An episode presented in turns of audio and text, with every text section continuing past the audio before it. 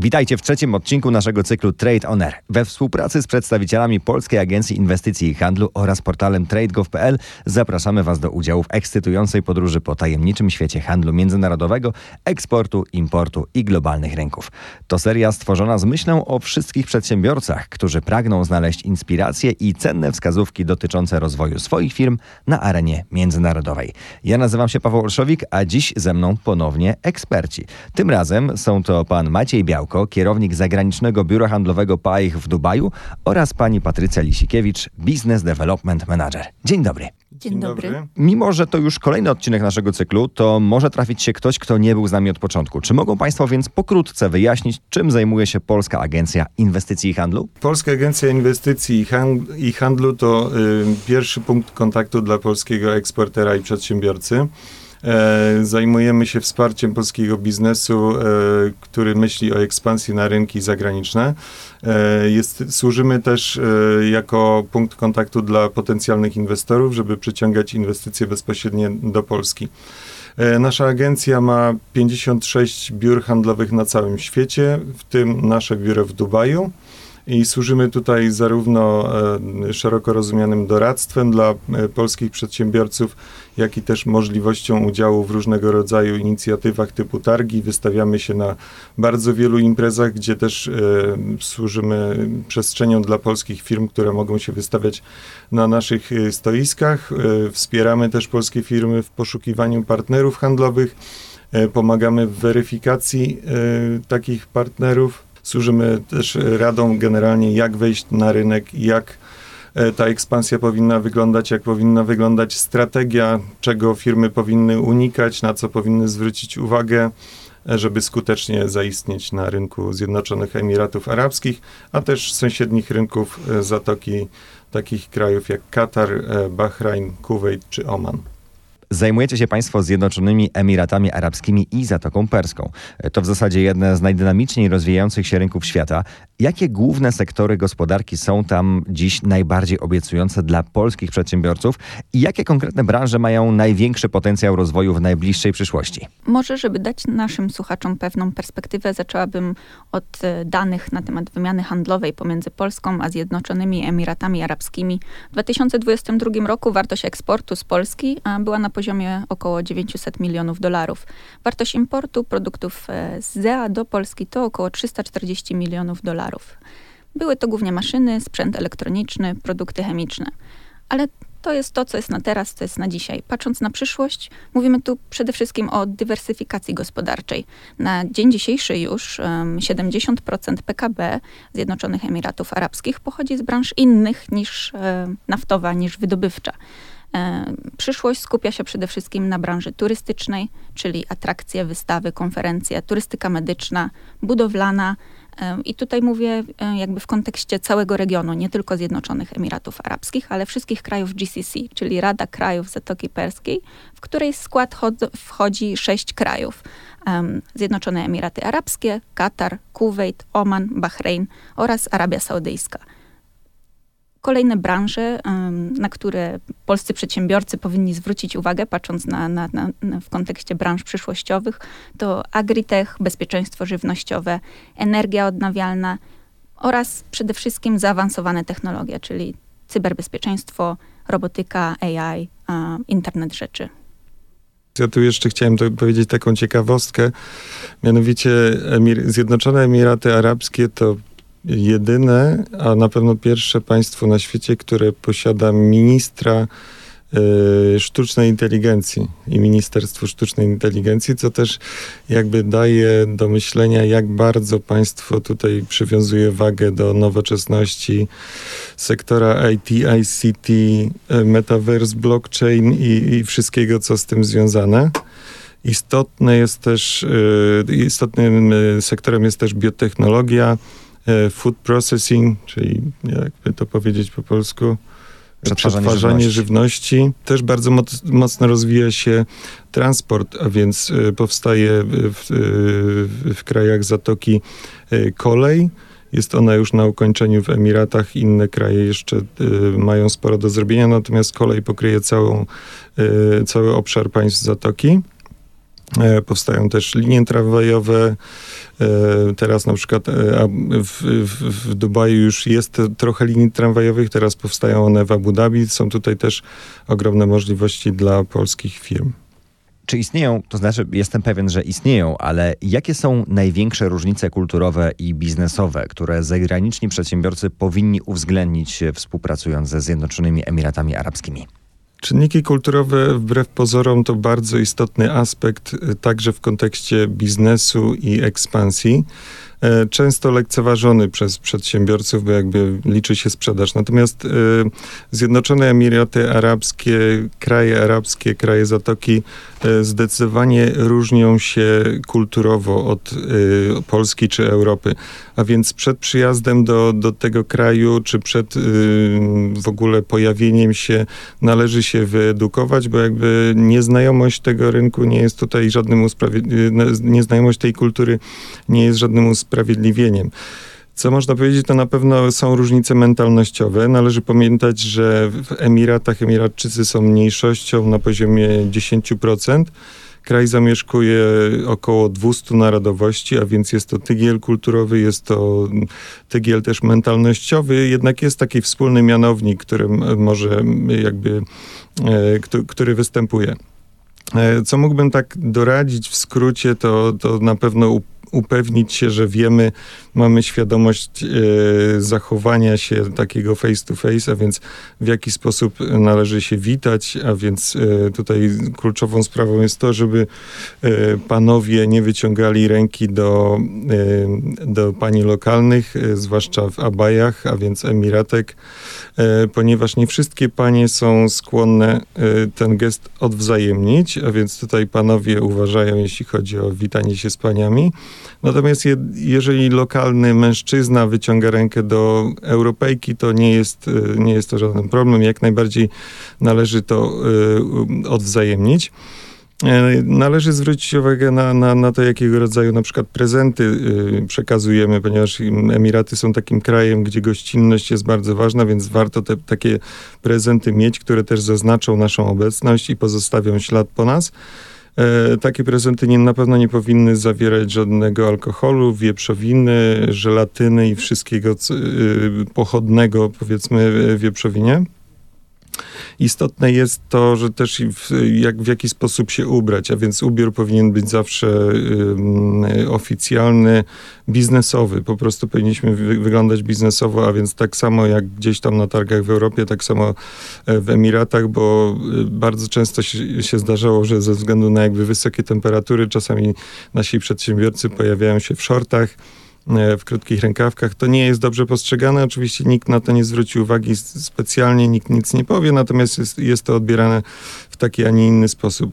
Jak siadamy, nie powinniśmy, po, yy, nie powinniśmy sprawić, żeby nasz rozmówca widział podeszwę naszego buta, bo jest to traktowane jako niegrzeczne powinniśmy przed rozmową biznesową powinniśmy zadbać o tak zwany small talk, który jest mile widziany, ale tutaj też ostrożnie, ponieważ E, nie powinniśmy za bardzo zadawać prywatnych pytań, zwłaszcza mężczyźnie na przykład o żeńską część jego rodziny, a więc o żonę czy siostrę. Takie coś nie jest dobrze postrzegane. E, a więc e, przed przejściem do rozmów stricte biznesowych dobrze jest ten small talk przeprowadzić. Innym takim tematem, gdzie należy zachować ostrożność, to tematy polityczne i religijne. Tutaj też trzeba raczej tego unikać, chyba że bardzo dobrze znamy rozmówcę i możemy, jakby, jeżeli on to zainicjuje, to wtedy jak najbardziej można podjąć temat. E, jest to kraj, e, jest to kultura typu face to face, gdzie powinniśmy regularnie zaznaczać swoją obecność fizyczną, tylko wtedy będziemy mogli nawiązać relacje bardzo kluczowe dla tej części świata. E, oczywiście w dzisiejszych czasach możemy działać zdalnie, natomiast nadal Emiratach i w Zatoce najlepsze efekty się osiągnie, jeżeli się pojawimy i jeżeli regularnie się będziemy pojawiać, a najlepiej jak założymy y, lokalny podmiot z lokalną licencją, wtedy zaufanie do nas y, wzrasta. Y, trzeba nawiązać tak, taką chemię biznesową, żeby, żeby być takim podmiotem, biznesem lubianym. Wtedy te efekty są zdecydowanie lepsze. Oczywiście szacunek, e, znajomość kultury, szacunek wobec e, lokalnej kultury. E, Wręczanie wizytówki, niby mała rzecz, ale powinna być wręczana albo prawą ręką, albo obiema rękoma, obiema rękami. Natomiast nigdy nie lewą, ponieważ lewa ręka jest uznawana za tą nieczystą. Powinniśmy zadbać też o punktualność, mimo że możemy się spodziewać od strony lokalnej, yy, że, ta, że ta punktualność będzie szwankować, natomiast my, my powinniśmy być na czas, ponieważ to my zabiegamy o to miejsce yy, w regionie. E, Należy też zachować cierpliwość, nie liczyć na to, że, e, że osiągniemy od razu sukces, bo jakby polscy przedsiębiorcy bardzo często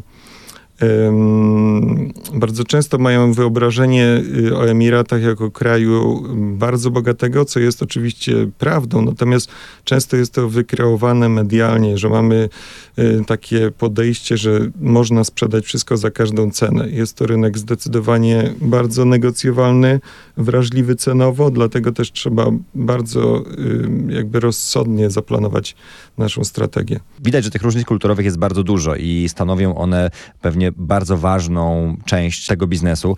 Czy gdy przychodzą do Państwa polscy przedsiębiorcy, to sami z siebie pytają o te rzeczy, czy Wy musicie ich e, nauczać, edukować o tym? Jest to nasza rola jako Polskiej Agencji Inwestycji i Handlu i, i naszego zagranicznego biura handlowego, żeby tych przedsiębiorców jednak edukować. I myślę, że nie skłamię tutaj mówiąc, że jest to bardzo duża część naszej pracy, ta, ta edukacja przede wszystkim e, o kulturze prowadzenia biznesu, właśnie o tych różnicach, o różnych zachowaniach.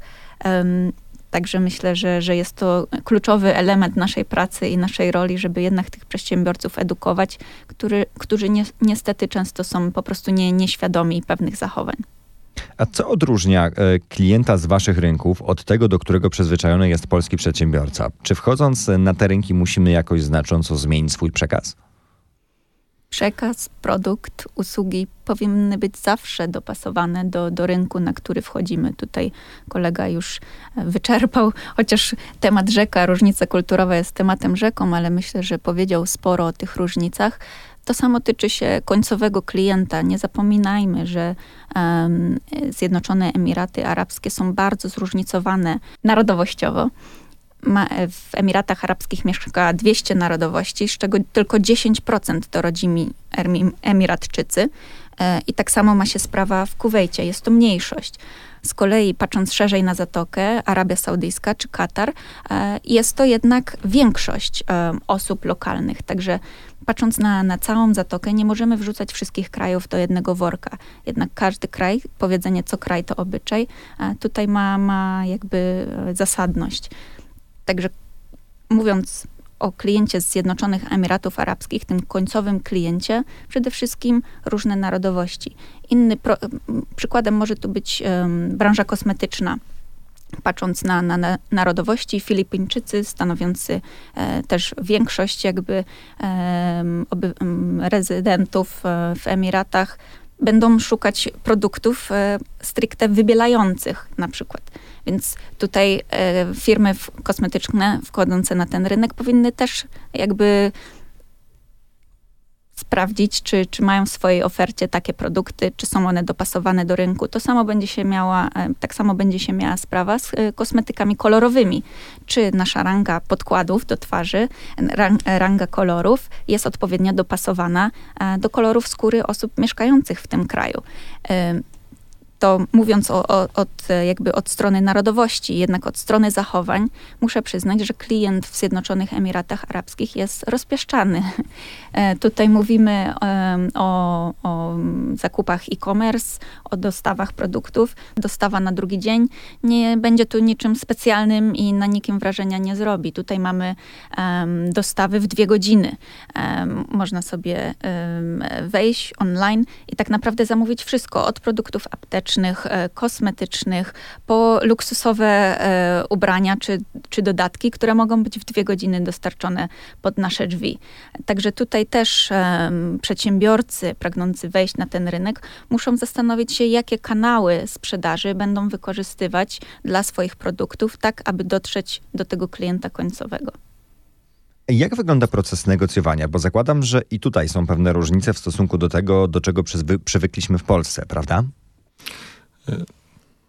Tak, e, więc e, są duże różnice. Znaczy Emiraty, e, Emiratczycy i w ogóle jakby ludzie zamieszkujący, przedsiębiorcy zamieszkujący mm, Emiraty i kraje Zatoki, e, żyją w kulturze negocjowania. Negocjowalność jest jakby elementem oczywistym, spodziewanym i wręcz pożądanym, więc jakby oni sami słyną z tego, że bardzo mocno negocjują i często można przegrać biznes o 50 filsów, e, a więc 50 e, ich nich groszy.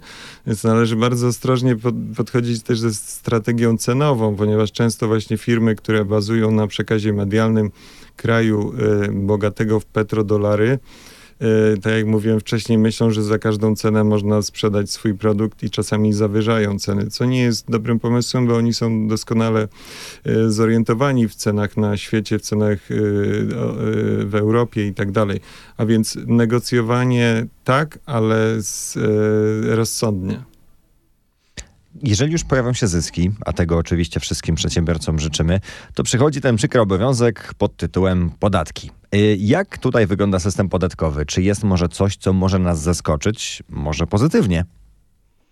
Jest to na pewno temat mi bardzo bliski. Na początku tego roku miałam okazję prowadzić webinarium na ten temat, ponieważ podatek od osób prawnych, podatek CIT, e, jest świeżym tematem w Zjednoczonych Emiratach Arabskich. Dopiero od czerwca tego roku został wprowadzony obowiązek płacenia tego podatku od dochodów e, powyżej 100 tysięcy dolarów. Firmy są zobowiązane płacić podatek na poziomie 9%. I tutaj właśnie to, co może zaskoczyć wielu przedsiębiorców, również strefy wolnocłowe są objęte tym prawem, więc już nie jest to um, tax heaven, który w, w oczach wielu osób em, Emiraty były kojarzone jako ten tax heaven. Naturalnie jest wiele ulg i, i, i wyłączeń, em, dzięki którym wciąż przedsiębiorcy mogą prowadzić e, ten biznes na, na starych zasadach, jednak trzeba mieć świadomość, że ten podatek został wprowadzony. Tutaj mówię o Emiratach Arabskich, naturalnie patrząc na, na obszar całej Zatoki Perskiej. Ten podatek waha się pomiędzy 10 a 20%. Wyłączeniem tutaj będzie Bahrein, w którym wciąż e, podatek od osób prawnych jest na poziomie 0%. Mam jeszcze y, podatek VAT, który też y, nie tak dawno został wprowadzony, bo od stycznia 2018 na poziomie 5%. Co jeszcze chciałbym dodać, to jest to, że jakby niezależnie od tego, czy, czy Emiraty miały podatek, czy nie, to e, ten biznes generalnie otwar- otwierania firm, ekspansji jest dosyć dobrze sk- przemyślany i skonstruowany. A więc nawet nie mając podatków, e, można y, jakby, trzeba być przygotowanym na, na opłaty, które nie będą nazwane podatkami, ale kiedy zakłada się własny biznes, to proszę mi uwierzyć, że po drodze będą różne rodzaje opłat, które właśnie nie będą nazywały się podatkiem, natomiast na pewno to odczujemy. E, Włącznie z tym, że za zamykanie firmy trzeba zapłacić e, od 5 do 15 tysięcy. Sporo więc niespodzianek y, czeka przedsiębiorców. y, Trzeba więc uważnie poruszać się na tym rynku. Zakładam, że mając takie doświadczenie, macie Państwo jakieś ciekawe anegdoty dotyczące współpracy międzynarodowej. E, Pani Patrycjo, co do tej pory zaskoczyło Panią najbardziej? Może przykra wiadomość, przyk przykrym akcentem e, zakończymy e, naszą rozmowę, ale to, co mnie wciąż niestety bardzo zaskakuje, to jednak nieprzygotowanie polskich e, firm, polskich przedsiębiorców do ekspansji zagranicznej, e, czyli właśnie znajomość tej kultury, znajomość jakby systemu prawnego nawet. E, naturalnie Polska Agencja Inwestycji i Handlu przychodzi tu z pomocą i jest to naszą rolą, jednak firmy muszą mieć tego świadomość, że muszą odrobić pracę domową e, już w Polsce, już w, w domu, że tak powiem, e, i, i się przygotować do tej ekspansji. Jakie są moje zasoby finansowe, zasoby marketingowe, zasoby, e, skład osobowy, który będzie prowadził tą ekspansję. To są podstawowe pytania, które my e, zadajemy w takim pierwszym kontakcie z polskim przedsiębiorcą pragnącym wejść na rynek i tutaj niestety właśnie często czeka nas sporo niespodzianek, gdzie nie mają świadomości tego, że choćby nie wiadomo jak wielką marką byli e, na naszym rynku polskim, czy nawet europejskim, niestety przy, przychodząc do Emiratów są tak zwanym no-name'em. I tutaj wracając do, do branży kosmetycznej, którą osobiście zajmuję się w naszym biurze, jeżeli produkt made in Poland stanie na półce sklepowej obok produktu made in France, choćby nie wiadomo jak był dobry i tutaj Mamy fantastyczne kosmetyki w Polsce, naprawdę mamy się czym pochwalić. Niestety wciąż bez odpowiedniego marketingu, odpowiedniej promocji marki na rynku, ten produkt przegra z produktem francuskim. Panie Macieju, co podoba się panu najbardziej na rynku Emiratów? Może zapytam teraz od strony pozytywnej.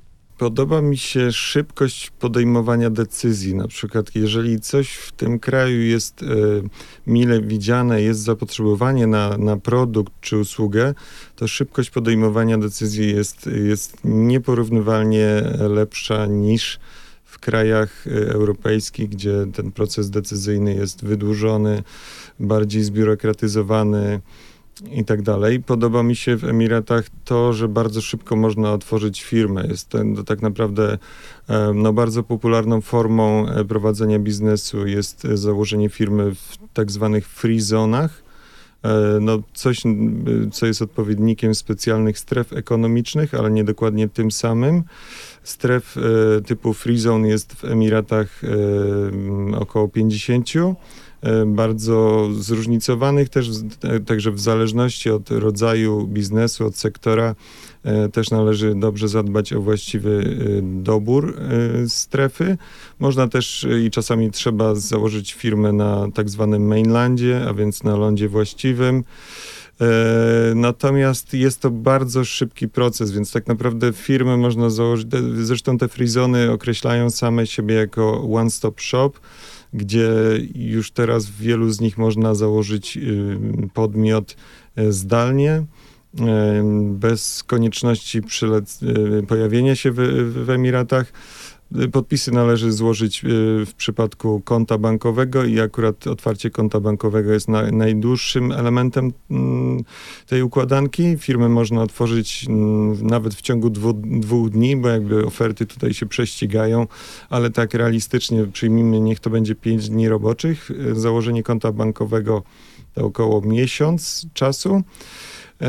No ale wszystko przebiega bardzo sprawnie. Jeżeli mamy przejrzysty biznesplan, to jak najbardziej e, można to zrobić zdalnie. Jak mówię, w przypadku konta bankowego należy się pojawić osobiście i, i złożyć całkiem sporo podpisów. Natomiast nie wszystkie firmy też potrzebują konta bankowego, bo rozliczanie czasami jest pomiędzy e, firmą, która się znajduje w Polsce, e, a firmą emiracką czasami firmy otwierają po prostu swoje representative office, które są no, niezwykle potrzebne i, i, i mile widziane, bo jak mówię, lokalna kultura face to face zupełnie inaczej postrzega taką firmę, gdzie można kogoś odwiedzić, pójść z nim na kawę, czy po prostu przedzwonić.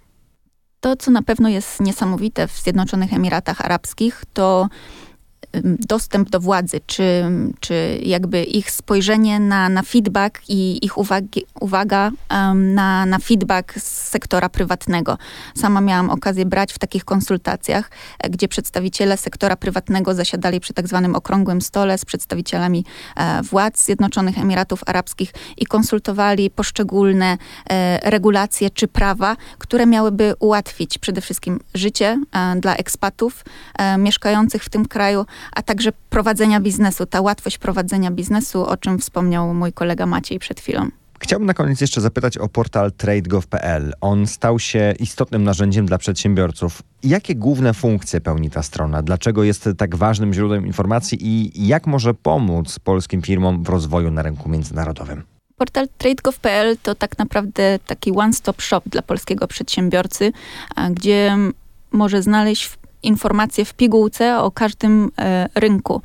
Są tam dostępne artykuły. Polscy przedsiębiorcy mają e, również możliwość założenia swojej wizytówki na portalu, która będzie tak naprawdę e, pomocna w dalszej ekspansji na rynki zagraniczne. Wspaniale. Dziękuję bardzo serdecznie za rozmowę. Dziękujemy. Jeżeli chcecie zgłębić y, temat dalszej działalności eksportowej, serdecznie zachęcamy do odwiedzenia portalu tradegov.pl, gdzie znajdziecie właśnie dużo przydatnych informacji i narzędzi. Nie zapomnijcie też odsłuchać innych odcinków naszego podcastu, które czekają oczywiście na rmfon.pl. Raz jeszcze dziękuję. Do usłyszenia. Materiał został zrealizowany w ramach projektu Eksport, Import, Inwestycje TradeGov.pl prowadzonego przez Polską Agencję Inwestycji i Handlu.